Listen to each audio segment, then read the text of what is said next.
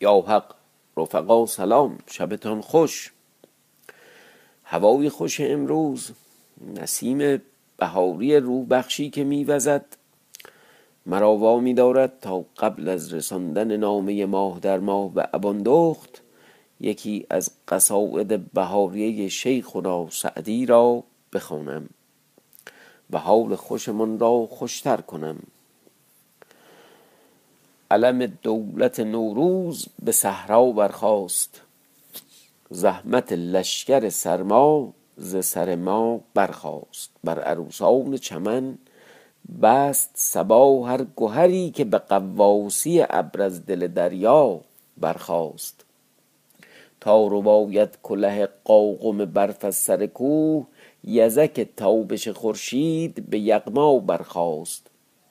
پیش قرابل یزک میشه پیش قرابل طبق باغ پر از نقل و ریاهین کردند. شکر آن را که زمین از تب سرما برخاست. این چه بویی است که از ساحت خلخ بدمید؟ خلخ همون شهر ترکستان که مشک معروفی داره. این چه بویی است که از ساحت خلخ بدمید؟ وین چه بادی است که از جانب یغما برخاست؟ اینجا هم یغما به معنای همون شهره نه قارت و دزدی. چون موقع ترکا در واقع می بردن به یغما یغما مترادف دزدی و قارت و اینا شد. ولی اینجا معنی شهر میده. این چه بویی است که از ساحت خلخ بدمید؟ وین چه بادی است که از جانب یغما برخاست؟ چه هوایی است که خلدش به تحسر بنشست؟ بهشت جاودان حسرت این هوا رو می‌خوره. چه هوایی است که خلدش به تحسر بنشست؟ چه زمینی است که چرخش به تولا برخاست؟ خیلی تعبیر قشنگیه. یعنی زمین الان یه جوریه که آسمان طرح دوستی باش میریزه. تارم اخزر از عکس چمن همراه گشت بس که از طرف چمن لؤلؤ لالا برخاست. خب قدیما ظاهرا آبی نداشتن یا آسمان رو آبی نمی‌دیدن. این لفظ آبی خیلی متأخره. بیشتر آسمان رو سبز می‌دیدن اخزر می‌دیدن یا اصلا اینجوری می‌گفتن. در واقع آسمان سبز تارم اخزر در واقع حالا از عکس چمن همراه گشت سرخ و سفید شد. موسم نقمه چنگ است که در بزم صبوح بلبلان راز چمن ناله و قوقا برخاست. بوی آلودگی از خرقه صوفی آمد. خب قابل توجه اهل تصوف معلومه چه خبرها. بوی آلودگی از خرقه صوفی آمد. سوز دیوانگی از سینه دانا برخاست. از زمین ناله اشاق به گردون بر شد و سرا نعره مستان به سریا برخاست. عارف امروز به ذوقی بر شاهد بنشست که دل زاهد از اندیشه فردا برخاست. حالا چو فردا شود فکر فردا کنیم. هر دلی را هوس روی گلی در سر شد که نه این مشغل از بلبل تنها برخاست. گویا پرده معشوق برافتاد از پیش. قلم عافیت از عاشق شیدا برخاست. هر کجا طلعت خورشید رخی سایه فکند بیدلی خسته کمر بسته چو جوزا برخاست. اون صور فلکی. هر کجا سرو قدی چهره چو یوسف بنمود عاشقی سوخت خرمن چو زلیخا برخاست. با رخش لاله ندانم به چه رونق بشکفت. با قدش سرو ندانم به چه یارا برخاست. سر به بالین عدم باز نه ای نرگس مست که ز خواب سحر آن نرگس شهلا برخاست. به سخن گفتن او عقل ز هر دل برمید عاشق آن قد مستم که چه زیبا برخاست. روز رویش چو برانداخت نقاب شب زلف گفتی از روز قیامت شب یلدا برخاست. خیلی تعبیر حکیمانه. مخصوصا وقتی در واقع متوجه این که در ادبیات ما و در ادبیات دینی ما یک روز قیامت داریم که یوم القیامه است و این بر شب قدر حالا شب یلدا هر چیز این بر شبه. روز رویش چو برانداخت نقاب از شب زلف گفتی از روز قیامت شب یلدا برخاست. ترک عشقش بنه صبر چنان قارت کرد که هجاب از حرم راز معما برخاست.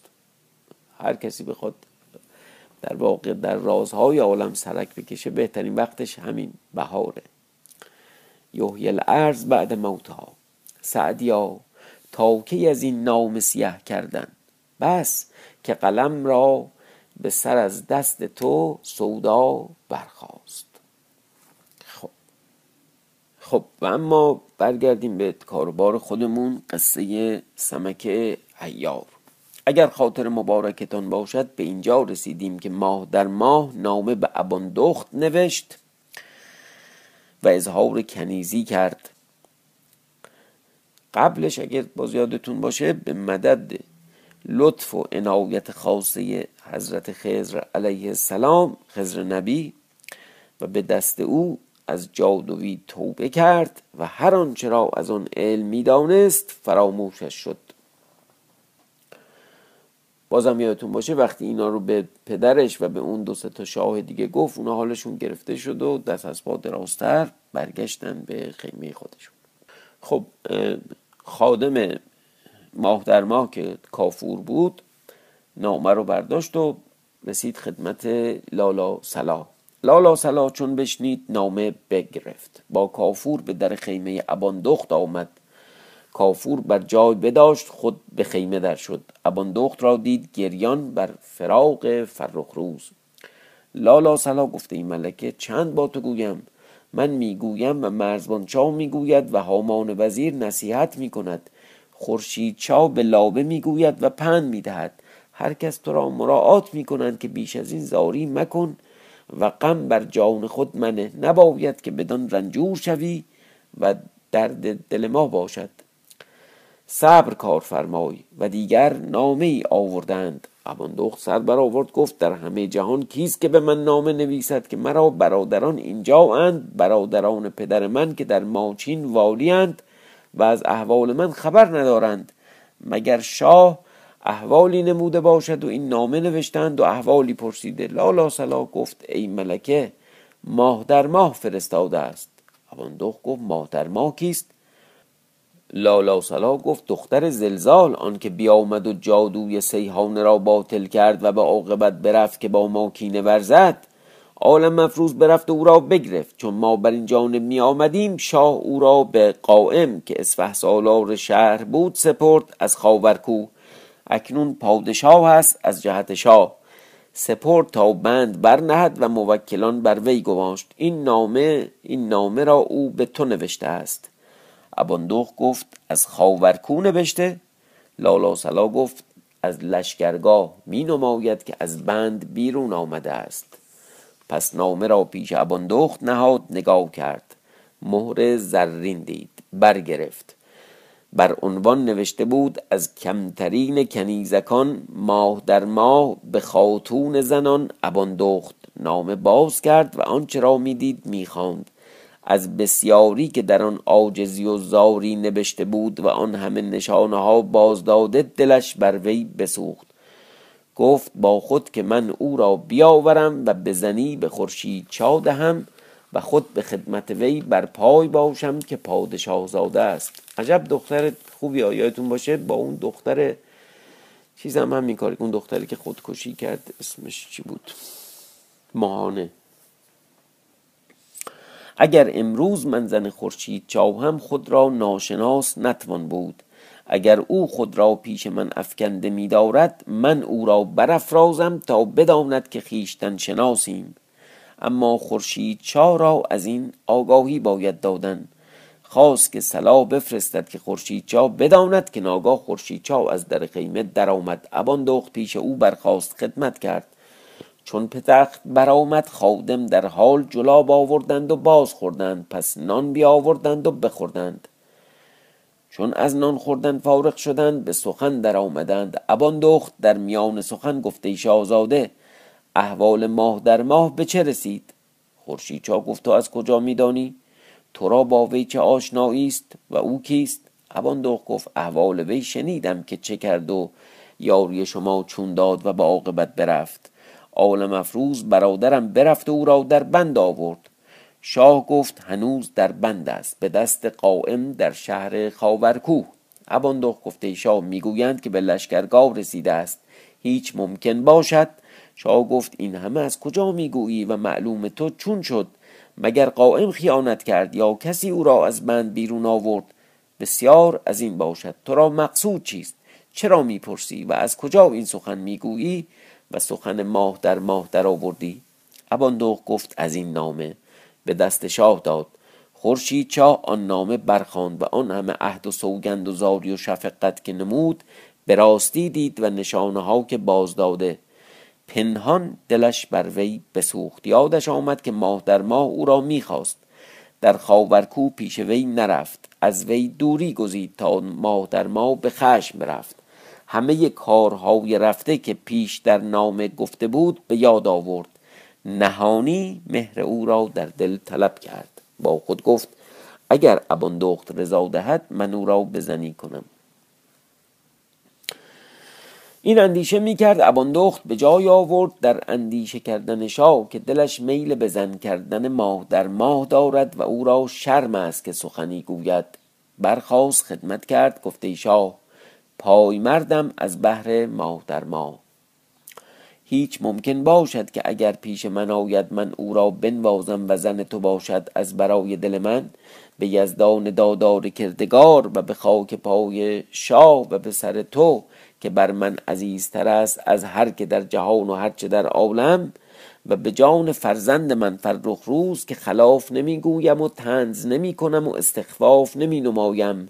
تا شاه در دل نیاورد که به زبان می‌گویم و در دل ندارم. به حق صحبت که هیچ برتر از این نیست که مرا زبان با دل راست است و راضیم که او را بزنی کنی. من دانم که درد فراق چیست خاص عشق.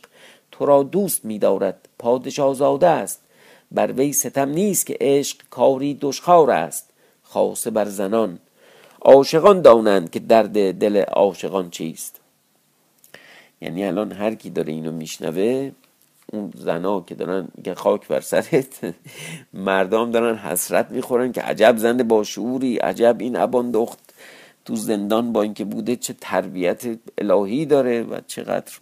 حالا ما قضاوت نمی کنیم اینو بگم که من فقط راویم و کاری به کار کسی ندارم.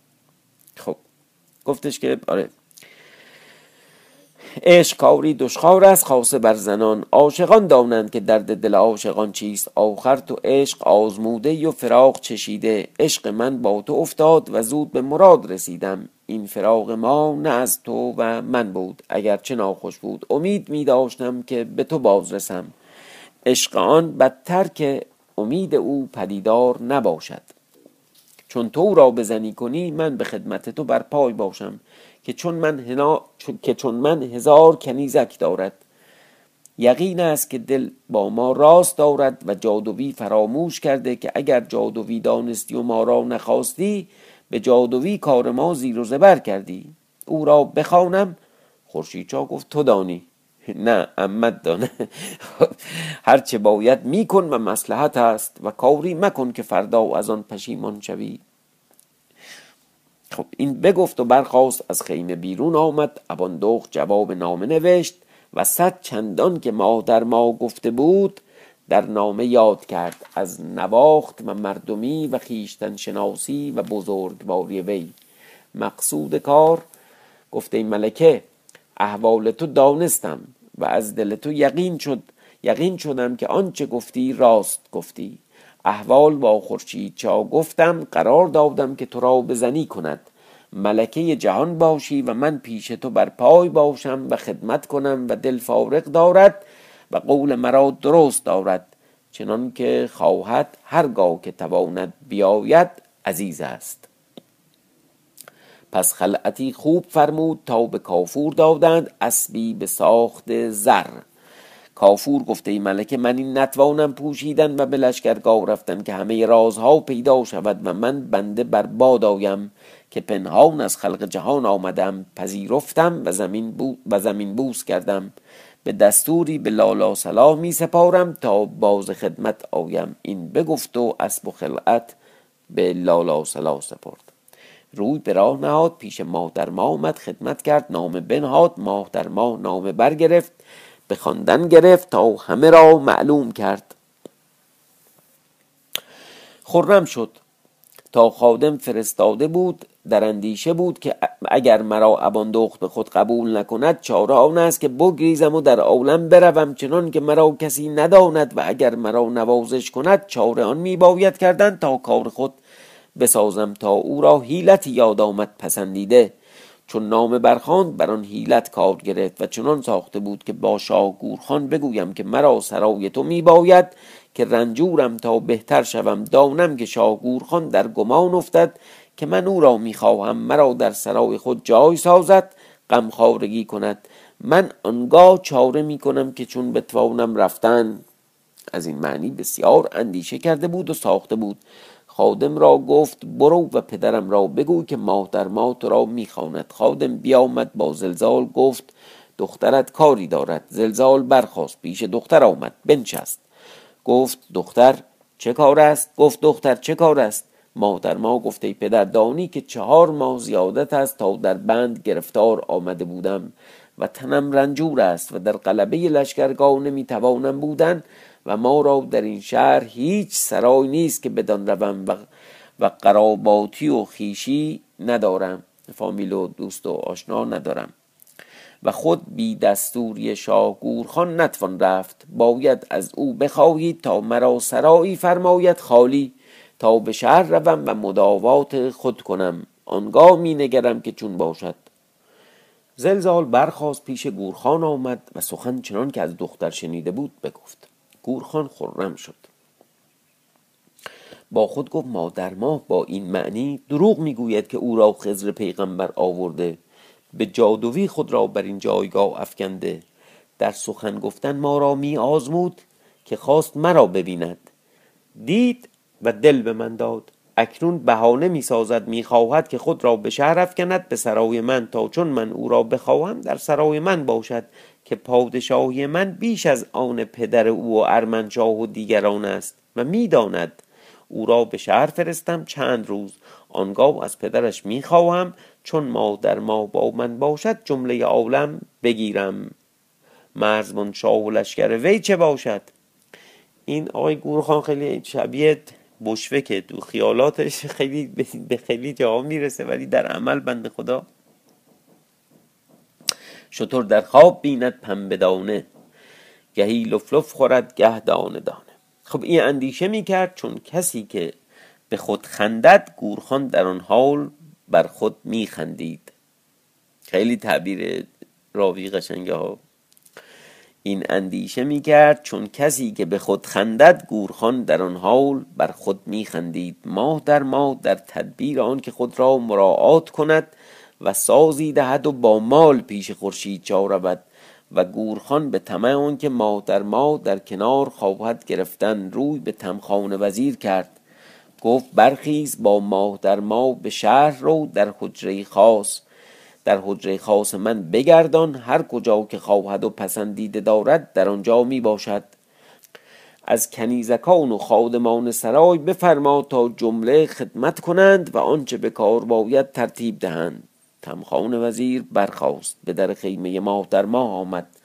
خادمی را فرستاد که شاه میفرماید که به شهر رویم. ماه در ماه برخاست در مهد نشست. از بهران که او را عوام نبینند روی به شهر نهادند به سرای شاه آمدند. تمخان خواست که او را در حجره بگرداند. مادر ما گفت مرا نمی باید در حجره خاص شاه بر یک گوشه فرود آمد. این آوازه در شهر افتاد که مادر ما به شهر آمده. زیانه بشنید. همین خواهر سوسنه بود. زیانه بشنید به سرای آمد. احوال با عالم افروز بگفت. تراغا تراغ در اعضای وی افتاد. گفته ای دریغا مرزبان شاه و خورشید شاه و کار بار ایشان. و رنج ها که ما بردیم چندین سال همه برباد آمد. کدام حرامزاده او را از بند برهانید؟ اگر این رعنا ماه در ما با گورخان باشد به یک روز هلاک لشکر ما براید روی بر آن پیرزن کرد. زیانه گفت فردا نوبت من است که شما را به سرای شاه برم. از آنجا چون ماه در ماه به حجره خاص فرود آمد در حال ده تخت جامه و ده بدر زر و ده ناف مشک و چند شمامه کافور و چند کنده انبر و چند پاره اود پیش ماه در ماه آوردند که شاه گورخان فرموده بود. ماه در ماه با خود گفت من از بهر این کار خود را به سرای شاه افکندم تا ترتیبی بسازم باشد که چون خواهد بود.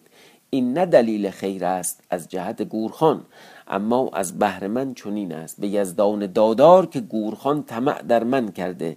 همان اندیشه که من کردم و ساختم الا چنین بر نیاید. اما گورخان گمان دارد که در من تواند نگرید آن روز مباد که در عالم هیچ مرد بر من قادر شود مگر خورشید چاه. می‌بینم تا چون براید خب. باز آمدیم به حدیث گورخان و لشکرگاه. چون این گوید خداوند حدیث و راوی قصه که چون شاه گورخان ماه در ما را به شهر فرستاد بفرمود تا لشکر عزم میدان کردند که بامداد بود. از هر دو جانب آواز کوس حربی برآمد. آواز خرنا و کرنا و دبور و شبور و بوق برنجی و دهول کاولی برآمد. این شبور همون معرب شیپوره. در واقع خرنا یا خرنای هم یه جور باز همون شیپوره. دبور معنی اصلیش میشه مثلا باد مخالف باد پس پشت. به لات بی سر و پام البته دبور و دبور میگن. ولی اینجا یه جور شیپورم هست.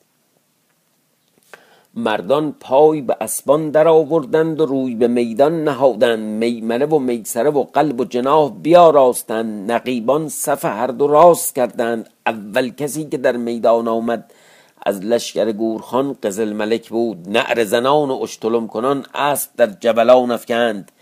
یک زمان لب نمود مرد خواست از لشکر مرزبان شاه سواری اسب در میدان جهانید پهلوانی بود نام او سلمق.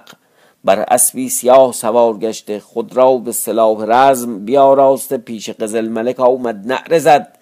از راه نیزه بر نیزه وی افکند بسیار با یکدیگر بگشتند. تعنی چند میان ایشان رد شد تا قزل ملک در آمد نیزه زد بر سینه سلمق.